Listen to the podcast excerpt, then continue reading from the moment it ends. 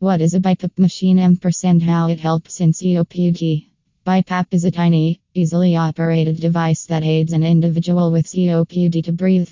When employing a BiPAP machine, an individual intake pressurized air via mask to control their breathing pattern while they are asleep. First, what's BiPAP? BiPAP is the short form for bilevel positive airway pressure. It's one kind of PAP machines that's employed to sustain a steady breathing pattern at night in people suffering from COPD. Second, what's the effectiveness of BiPAP Saint machine? According to physicians, the everyday use of BiPAP not just boosts the quality of sleep for patients with extreme COPD condition, but also it prolong a patient's lifespan. Its use may also decrease the rate of hospital admissions among people suffering from COPD. Third, is there any side effects of using BiPAP machine?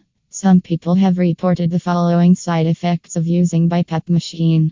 First, mild bloating of the stomach. Second, dry mouth. Third, irritation. Fourth, sinus pain.